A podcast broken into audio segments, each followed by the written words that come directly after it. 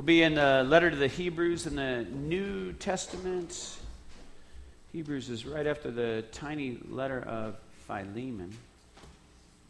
We'll be in Hebrews chapter 2 today. There's an outline available for you in the program there if you want to take notes. If you have any sermon follow up or question, feel free to talk to me after the service or use that Connect card, and we will follow up. I'll follow up with you. Let's, let's pray as we come to God's Word. Oh Lord, may the words of my mouth and the meditations of all of our hearts, may they be pleasing and acceptable in your sight, dear Lord. For you are truly our rock and our redeemer. You are our author and perfecter.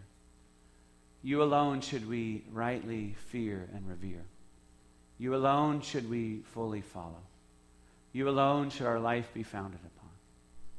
Oh Lord, I pray for ears to hear and eyes to see and hearts that rejoice at your good news. And I pray for your people that the Holy Spirit would help each one of us to, to listen and to, to have this time as an act of worship. Not just of learning, Lord, but a time that glorifies you and that somehow, by your Spirit, you grow us through hearing of your word and good news. Help us to pray for one another. May your people pray for me and other preachers that we would rightly declare your good news throughout communities nearby and far away, that your truth would be heard, and that people would come to your light. We pray this all in Jesus' name. Amen. Amen. Hebrews chapter 2 is where we find ourselves. If you haven't been with us on our journey, we go through books of the Bible and we go straight through. That's generally what we do. Every once in a while, we take a break for some things, but we are going through the letter to the Hebrews and we find ourselves in chapter 2. Uh, we are also in, in our Bible studies groups studying the letter to the Hebrews. So if you're interested in a Bible study, I know there's been a couple people who joined up recently. There's Bible studies in your weekly calendar. You can see that. It's fun to be a part of the group and, and to go deep in some questions that we can't explore fully here. Like, I, I, I, went and did some research on different ministers who preached Hebrews 2 10 through 18, and, and I was pretty convicted that I'm doing it in one sermon because one guy did it in 10. So I was like, oh boy, maybe I. Oh. And once you re- hear this scripture, uh, there is a lot here. And, but in Bible study, we can, you know, an hour or an hour and a half together, we can talk about a lot more, right? Uh, so we, I'll, I'll lift up what I can today, but I encourage you to consider a Bible study. So, we're going to be hearing today the good news that Jesus, who is the eternal Son of God, Hebrews has been clear about that, that he's the very radiance of the glory of God, right? The very imprint of the nature of God, that he upholds the universe by the word of his power, that he was involved in all creation. He's, he's higher than the angels, but he has also lowered himself and become a servant, become flesh and blood like us. And he has become our brother, in a sense. Hebrews is going to tell us. Our perfect big brother, just in case you had a not so perfect brother. I'm one of five boys. Okay. Uh, so, but he is our perfect big brother who does what we could not do in our lives, lives the perfect life, and, and is a sacrifice for us, dying the death that we deserve. So he is made perfect through our suffering, we're going to hear today. I, uh, parents out there that had more than one kid, you know, um, isn't it fun? Uh, I, siblings have their challenges, but it's fun when your, your firstborn sees that secondborn kid and the, the, life, the light goes off and they're, oh, wow, I am a sibling. Right? Uh, that, is a, that was a fun experience for us to get to see Danny realize that this is my baby sister, right? And she's not here, Zoe's not here today to embarrass, but he was, he was excited. He didn't know what to do with her, honestly. Uh, but he was so happy, right? And, and continued uh, to be when he had an, another sister. But uh, I am thankful to be uh, a brother, one of, one of six kids. Uh, our oldest sibling is the sister. She's in charge, um, just in case she sees this online. Yeah, okay. Uh, and, you know, being in a family and being amongst siblings comes with trials, to be sure right? Um, but one of the greatest feelings also as a human being in the world is when, when you have loving family, right? And I know not everybody grew up with a perfect family. I get that, but we have a perfect family available in Christ. And, and, and, and Hebrews today is going to use this imagery of families saying, wow, This is the loving experience we have of, of sibling, a, the, the sibling, capital T, capital S, that stands up for you and protects you, even though we didn't really earn it or deserve it, right? So let's hear God's word with this good news in mind that He, Jesus Christ, has chosen to become our, our perfect older brother, doing what we could not do. The word of the Lord from Hebrews chapter 2. I'd ask you to stand if you're able for the hearing of the word of the Lord. We just was not our normal practice, but we've been doing this lately to just honor God's word as we come to hear it and to pay attention to it. So Hebrews 2, starting with verse 10. For it was fitting that he, for whom and by whom all things exist, in bringing many sons to glory, should make the founder of their salvation perfect through suffering. For he who sanctifies and those who are sanctified all have one source. That is why he is not ashamed to call them brothers, saying, I will tell of your name to my brothers. In the midst of the congregation, I will sing your praise. And again, I will put trust in him. And again, behold, I and the children God has given me. Since, therefore, the children share in flesh and blood, he himself likewise partook of the same things, that through death he might destroy the one who has the power of death, that is the devil, and deliver all those who through fear of death were subject to lifelong slavery. For surely it, is not the angels that he helps, but it is he helps the offspring of Abraham. Therefore, he had to be made like his brothers in every respect, so that he might become a merciful and faithful high priest in the service of God, to make propitiation for the sins of the people. For because he himself has suffered when tempted, he is able to help those who are being tempted. This is the word of the Lord. You may be seated.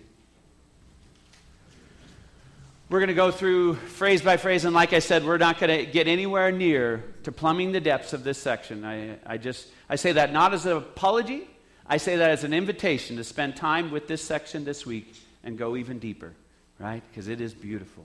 And I hope to at least open up some of that to you today. For it was fitting. For it was fitting. The one from whom all things exist, right? This is a repeated theme in the New Testament. It's not just here in Hebrews, but in the very beginning of the Gospel of John. It says, In the beginning was the Word, and the Word was with God, and the Word was God, right? And then it goes on to say, All things were created through Him. Nothing exists without His creation. And so we learn through reading of the Scriptures, through hearing the Scriptures, that Jesus is not just a man, but Jesus is the, the, the, human incarnation of the eternal Son of God, who is God with the Father and God with the Holy Spirit. And it was fitting for this God who created us to love us, right? And, and it was fitting for this God, this God wanted to bring us into glory. I'm bringing, it says, I'm bringing many children into glory.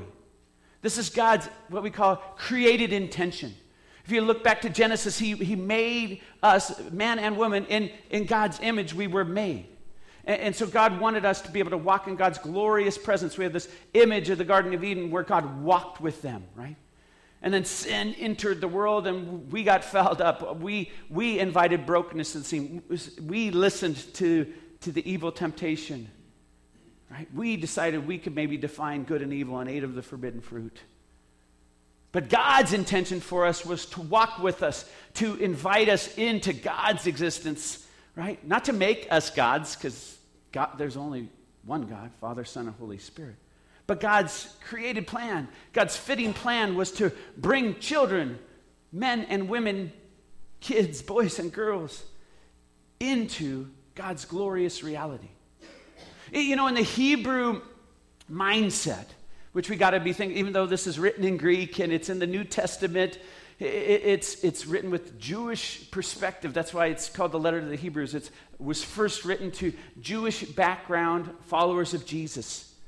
And, and in the Jewish perspective, when it t- talks about glory, when they hear glory, we often in the Western world, maybe light came to your mind. Okay? That's normal if, if, you if it did. We think glorious light, right? Maybe you think the angel singing to the shepherds when Jesus was born or something. Something glory. And yes, that's fair. That's good. But in, in a Jewish mindset, they think of weight. Did you know that? They think of heaviness. The Jewish mindset for glory was a heavy presence, a weighty, profound presence. Not that they didn't also think of light, right? But something profound. You could feel it, not just see it. So when a Jewish person goes to a person's, uh, a loved one's grave, and they want to say, I was here, they don't bring flowers because flowers are light and they can wither and blow away. They leave a rock. They leave a rock because its presence, it has weight. It's weighty. And, and so God's plan, God's presence is weighty, it's profound right? So God wants us to have this experience. And maybe you've had it in worship where you actually feel not a heavy, burdensome weight, but a real weight of glory. That's actually a title of one of C.S. Lewis's books, Weight of Glory, where he just explores glory in God's presence.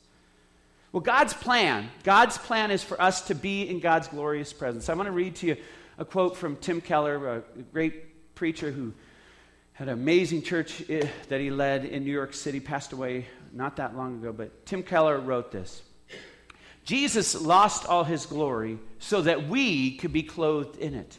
He was shut out so that we could get access. He was bound, nailed, so that we could be free. He was cast out so we could approach.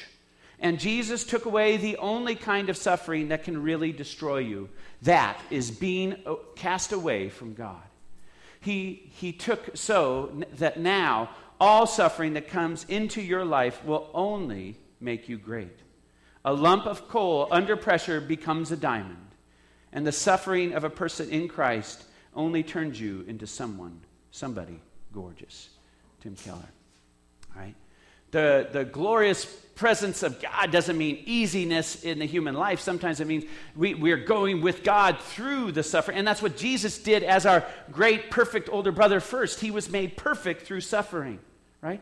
How could the Son of God, who is already perfect in existence, right, in eternity, be made perfect through suffering? That's an interesting phrase, right? How is the one who is God, who created us in the first place, made perfect? Um, well, by fulfilling for us what we could not fulfill on our own, right? But for do, by doing something that had not yet been done in all of existence. He created a creation project that needed to be restored and redeemed, right? So he healed what we could not heal on our own.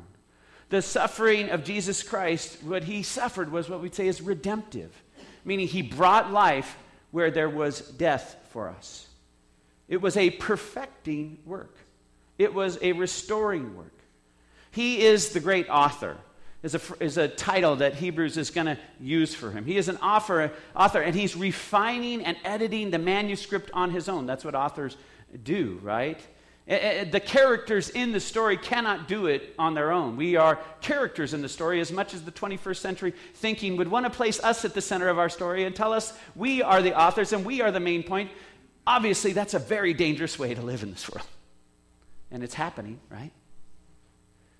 But, but the scriptures come and say, Ooh, the really good news is that you're not the center of your story. Do not listen to your own truth. Do not follow your own heart. Do not listen to your own feelings. All of that is dangerous. All of that is bad news. The truth is, God is the wonderful, perfect author who loves you so much. He came in to take what ails you and is broken about you, and He did it, and He was made perfect through his own suffering. He is the author. Another way of thinking of this is he is the great champion. He comes to fight the battles that we cannot fight. He comes to run the race that we cannot win, right? And to complete it and win it for us. He comes to die a sinner's death, though he wasn't a sinner. And in that, victory is won for us.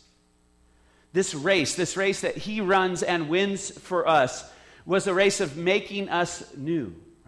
Because he wanted to restore his created intention to, to make us holy enough to be in God's glorious, weighty, beautiful, amazing presence.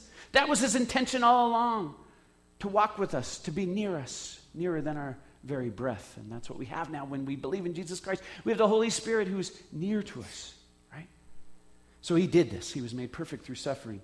He is our sanctifier and he sanctifies. He's our sanctifier, and he sanctifies. So he is holy. Holy is a word that uh, you're not going to find on many kids spelling lists these days, right? Maybe you are. I don't know. It's a good word. It's a simple word. He, he is holy, right? So if you don't know how to spell it, there you go. If you thought it was had to do with your genes or something, it's, it, it has to be do with being made righteous or being made perfectly good. God is holy. This is not a bad word. We sometimes add this word to bad words, which is really ironic.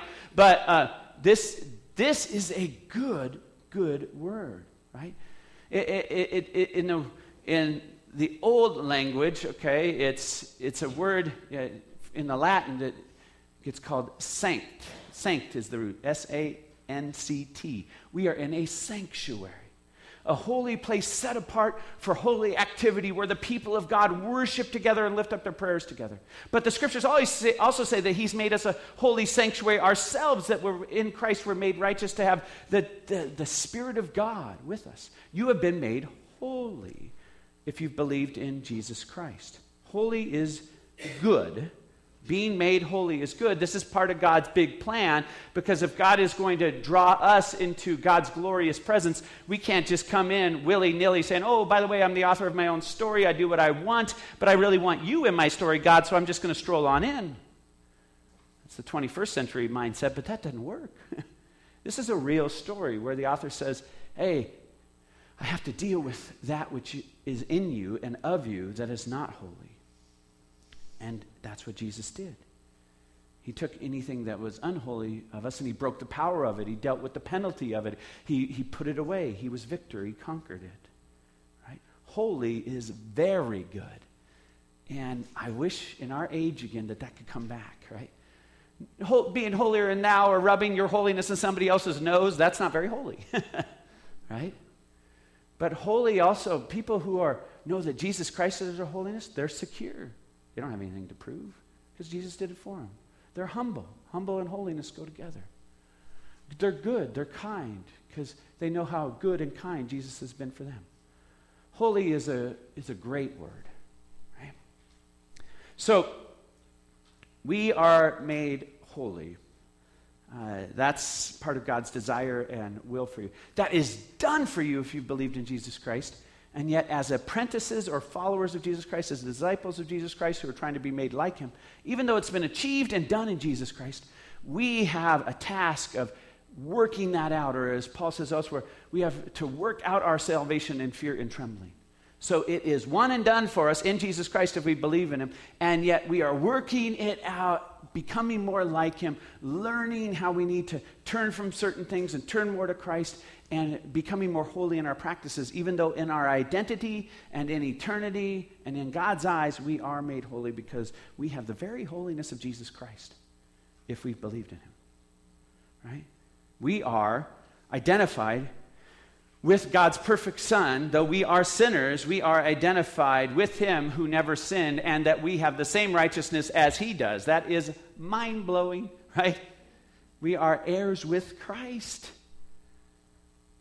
That's really how he sees you. Right? It's amazing. Let, let, let's take a step back into a couple of the Old Testament scriptures that actually not the ones particularly quoted here, but 2 Samuel 7. 2 Samuel 7 in the Old Testament, this is where, where David is given a vision. Uh, Prophet Nathan helps him see this that through David's line, there's going to be a kingdom that lasts forever and a special king from David's line that will bring a forever type of relationship with God, and for, he will be a forever king, right? And, and we, as followers of Jesus, as apprentices of Jesus, we, we believe this is a prophecy or a prediction of Jesus Christ himself.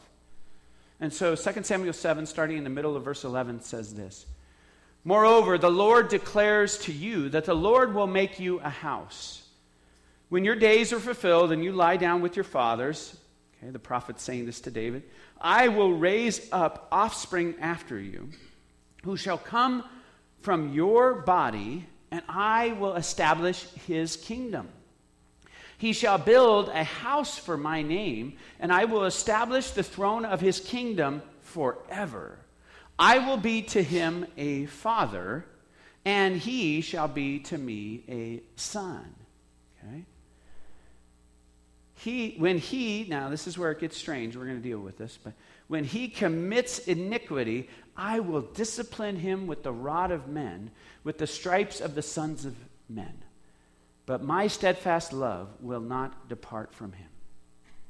Did you hear that part? Okay, it, it seems like, oh, this is a, the, go ahead, go back to that screen. Yeah, go back to scripture. It seems that, uh, that this is about maybe like Solomon, uh, David's son, and it's you know, that God's going to raise up a really good king for Israel in his time. But then we realize as we read the scriptures, this is going to be a king that lasts forever. And then Solomon dies and was a sinner and not, you know, perfect and, and you know, did a lot of good things and had great wisdom, but was not this savior king that was predicted, right? And, and, and then so we know that there's this king that's supposed to come that will have a forever kingdom. But it says, you know, to our Christian ears in verse 14 and 15, it says, oh, you know, God's going to be a father to him. He'll be my sin, but he will commit iniquity? Wait, the Son of God, Jesus Christ, never sinned, right? That's what we believe. He never sinned. How will he be seen as one committing iniquity or sin? Why would he be disciplined as if he committed sin? Because he so identifies with your sin and my sin that he is identified as a sinner. Not by anything that he ever actually did or participated in, but through his deep love for you and for me, he is identified as sinner. In reality, right? He was tempted in every way, Hebrews is going to tell us, but never sinned. But he chose to be identified as the one who had our sin. Paul says in 2 Corinthians, he who know, knew no sin became sin so that we might have the righteousness of God. That's the same thing that's being said here. It is absolutely amazing. That is how much you are identified with him. And he, the perfect one, who did not deserve to die a sinner's death, he, the wages of sin are death, but he had no wages of sin, so he didn't deserve to die, but he did, he did the death, he did the suffering, so that he could identify in our place. That's what he's doing, right? This is how great a big brother you have. You cannot earn or deserve this. He just loves you that much. He, he became this for us.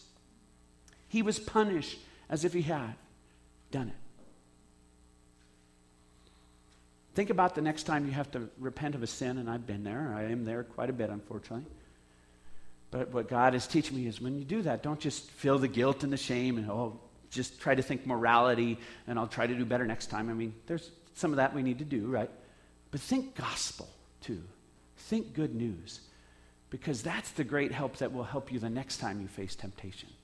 Like he's he already identified for that sin. He already bore that. Thank you, Jesus. And when I face this temptation next time, I'm going to think about your love for me. And not just try to have good willpower, but think about your deep love for me as my great bigger brother who went and did for me what I could not do for myself. Let's go to another scripture that, that, Hebrew background people would have understood Isaiah 53. That really, they, it was kind of, for most Jewish people, they, they held this as a mysterious scripture. Now, uh, Jewish people who became followers of Christ, it was really unlocked for them because, oh, it's not mysterious anymore. This is about Jesus Christ. So if you've never heard Isaiah 53, if you haven't heard in a while, this is just whew, wonderful. Let's hear Isaiah 53. This is about a, a man of suffering. But who? It says, He was despised and rejected by men, a man of sorrows and acquainted with grief. And as one from whom men hide their faces, he was despised, and we esteemed him not. Surely he has borne our griefs and carried our sorrows, yet we esteemed him stricken, smitten by God, and afflicted. But he was pierced for our transgressions. He was crushed for our iniquities. Upon him was the chastisement that brought us peace. And with his wounds we are healed. All we, like sheep, have gone astray. We have turned every one to his own way. And the Lord has laid on him the iniquity of us all. He was oppressed and he was afflicted, yet he opened not his mouth. Like a lamb that is led to the slaughter, and like a sheep that before its shears is silent, so he opened not his mouth. by oppression and judgment, he was taken away.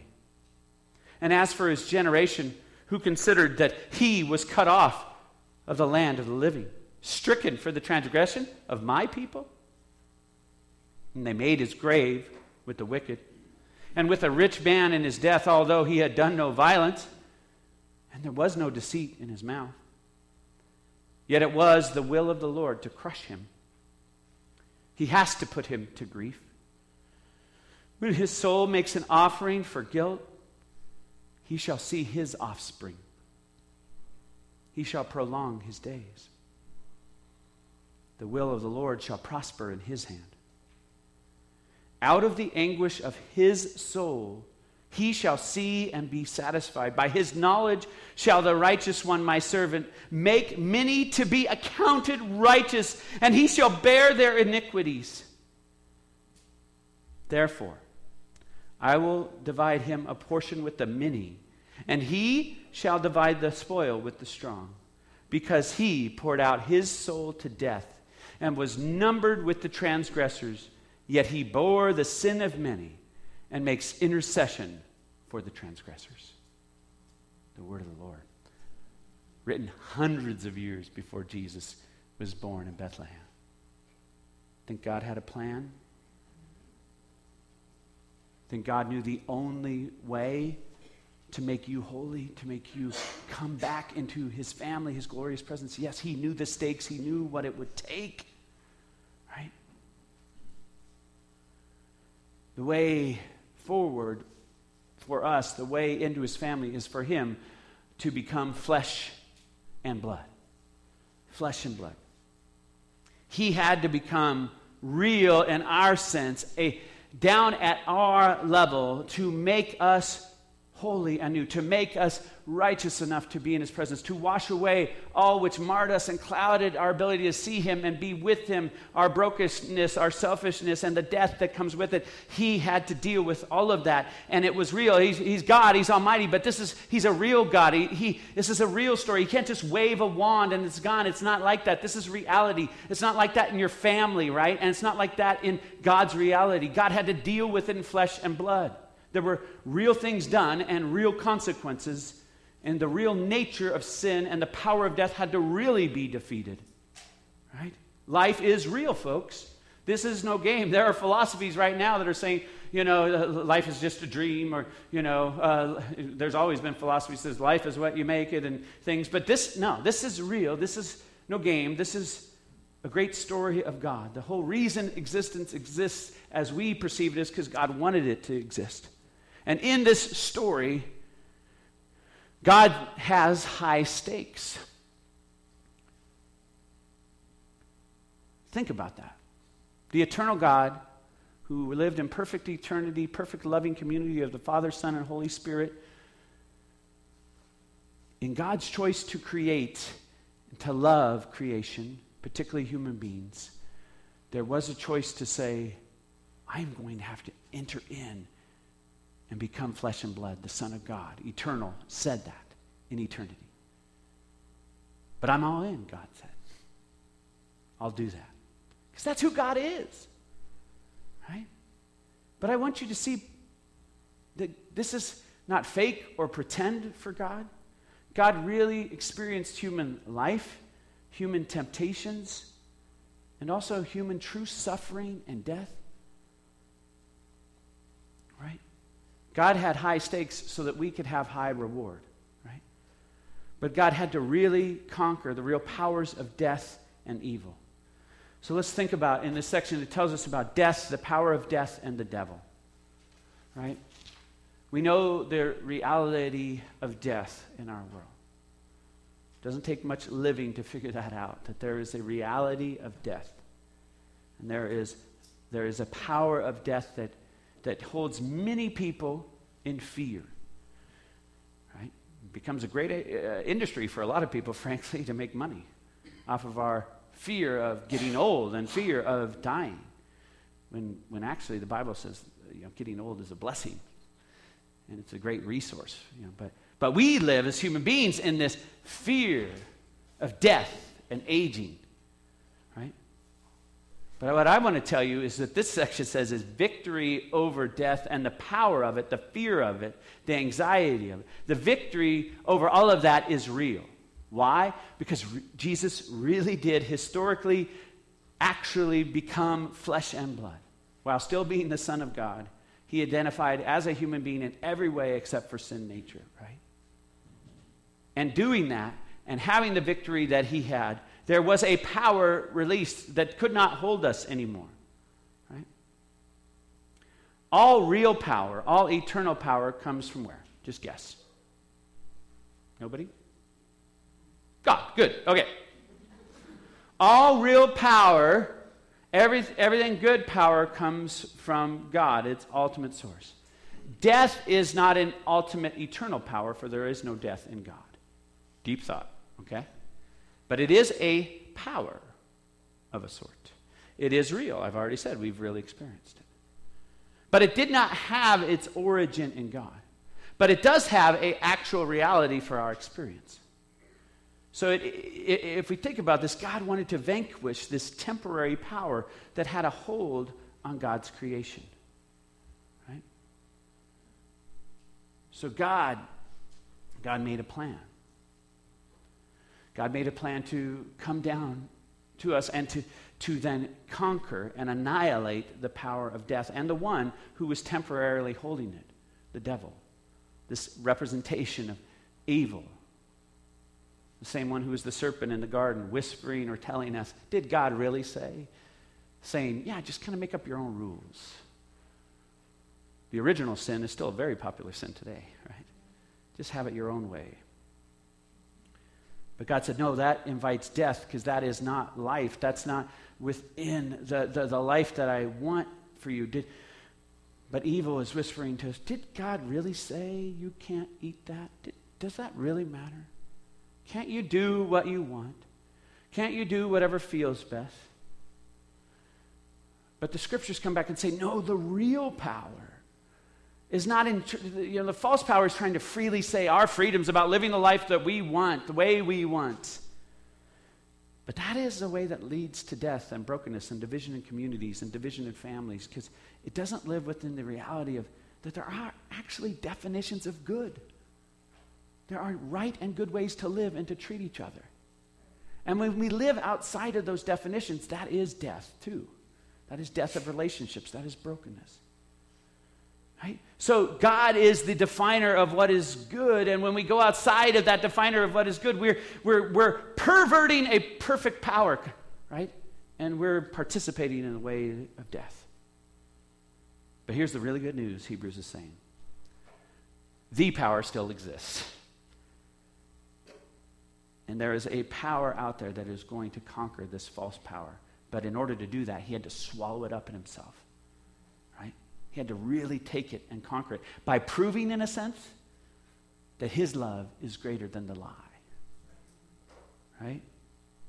So the great author of the story comes into the story and, and, says, The lie is not meant to hold you anymore, and I am going to crush it by showing you that the lie is not real, by showing you what is real. And what is real is God is love. And Jesus Christ demonstrated that, that while we were still sinners, while we were so sinful, we put him on the cross. He said, I'm not going to use this cross to condemn you. I'm going to use this cross to forgive you. I'm going to take all your stuff upon myself, and I'm going to beat it to show you that love is the truth, and sin and death and evil and the devil are lies. Fear them no more, for they are swallowed up with the truth. Isn't that amazing? Isn't God amazing? He was made like his brothers, is what Hebrews is saying. And we can add sisters for fun. Made like his brothers. Except on the slide. But he really was made like his brothers in every respect. In every respect, he was made like you except for sin. He, he became a servant, as Paul says in Philippians 2. And not just a servant, but a servant who became obedient to death, even death on a cross. So that he could represent, so that the Son of God could represent us to the eternal family, the Godhead, Father and Spirit. Say, This is our family. This is my sister. This is my brother. I'm their great representative. I'm their big brother. And Hebrews will then say, I'm their great priest. I'll represent them. I've done the sacrifice necessary. They're holy. They can be in our family, they can be in our presence. He is our merciful and faithful high priest. He's a priest represented people before God, holding back the penalty of what people deserved, representing them, taking great risks to stand before God for the people. And the priesthood that came before Jesus, we're going to really get into that in Hebrews, but it was, it was a foreshadowing of the great priest, Jesus, and what he was going to do fully. That we heard in 2 Samuel 7 and Isaiah 53 today. He was going to do, really do it, really do it for us. And that's what we call propitiation for the sins of the people. So, this whole sermon is really just about defining that crazy word, propitiation, for the sins of his people. Because you can go look up propitiation in a dictionary or ask your phone what it is when you get in your car today or whatever. But really, it's, it's so deep, right? The priest, the priest, if we go back to thinking of Jewish people, the priest did not, and eh, you know, they, they, they stood in place for someone else. Let's just say that. And the priest, capital P, Jesus Christ, is the one that heals or covers over all of our brokenness. But in this case, he doesn't bring some other sacrifice, an animal or something like that. He is the sacrifice. In human terms of woundedness,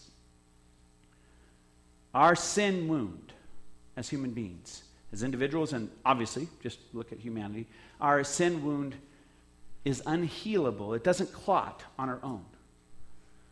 It's not healing. And it won't just get magically better. It's an open wound. And in many families and in many places, it's, it's festering and getting worse. But he came in to be the healer of our deep wounds. He was wounded for our transgressions. He, he bore our wounds because he was the Holy One. He was the cleanser. He was the, the, the, the, the one who could come in and help our wounds clot and heal. He could lift the death out of them, take the infection of sin out of them. He could, he could take it himself. He could take all the daggers of sin that have been thrown at us and, frankly, that we've thrown at other people. He could take that away from us and give us a desire, a new heart, a, a heart of flesh, a heart that seeks to love others as He loved us. Right? This is why he suffered and was tempted for us. And that's where we want to end up, is just thinking about his suffering and temptations. That's where it goes at the end. All of this could just be high, lofty theology and the pastor getting real worked up today, and you could just leave it here. I don't suggest you do any of that. I suggest you think and ponder on this and praise God for who He is and what God has done. And that His suffering and what He faced in being tempted as a human being is actually real life practical help for you. He can help you in the temptations of life. One great temptation, temptation of the 21st century is despair, right? Of thinking it, it, it is just such a mess out there, right? And forgetting the good news of the great God who gave himself for us. So his suffering and temptations can be an antidote to the despair, to the darkness, to the depression, to the anger, the division out there.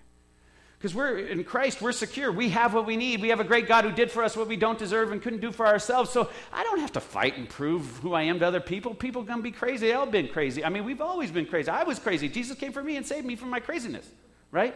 So I don't gotta fight and pick on other people who are still crazy with their crazy ideas and their crazy sin. Of course. But so many Christians spend their time doing that as if that's the way people are saved. They ain't saved by you telling them how crazy they are in their sin, really. They need to be convicted of their sin, don't get me wrong. But they need to hear the good God who loves them deeply, who loved them so much, was crazy in love for them, with them, that he took their brokenness upon himself, right? So when you are tempted to be an angry Christian, tempted to be somebody's Holy Spirit, his suffering and temptations can remind you wait a second. While I was yet a sinner, he died for me. He was tempted in the similar ways that I just sinned a day ago and never sinned. And his blood shed for me was shed for my sin? Who am I to pick on that other person too much? I need to start showing and reflecting the love of Jesus to them. Maybe they feel really trapped in their sin and brokenness. Maybe they feel trapped in their anger. Maybe they're depressed and broken. Right? His suffering and temptations, what I'm trying to say, should humble us, should deepen compassion in us, should open up bridges where we are talking with people who are not like us, right? Because we know it's only by God's grace I am who I am. It's not by anything I have done. Not one bit. Not one bit. He is the best big brother a boy or girl could have. And I don't deserve it. I don't deserve it. And that's the point, right? He has done everything to bring me back home, and you too. So remember that this week when you're tempted to despair. Or remember that this week when you're tempted to participate in some selfish sin.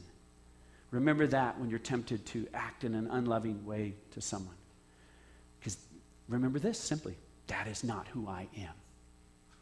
I am a little sister or a little brother of Jesus Christ the Lord, who selflessly gave himself for me. I'm part of his family. I want to live like him. So I'm not going to give in to that temptation.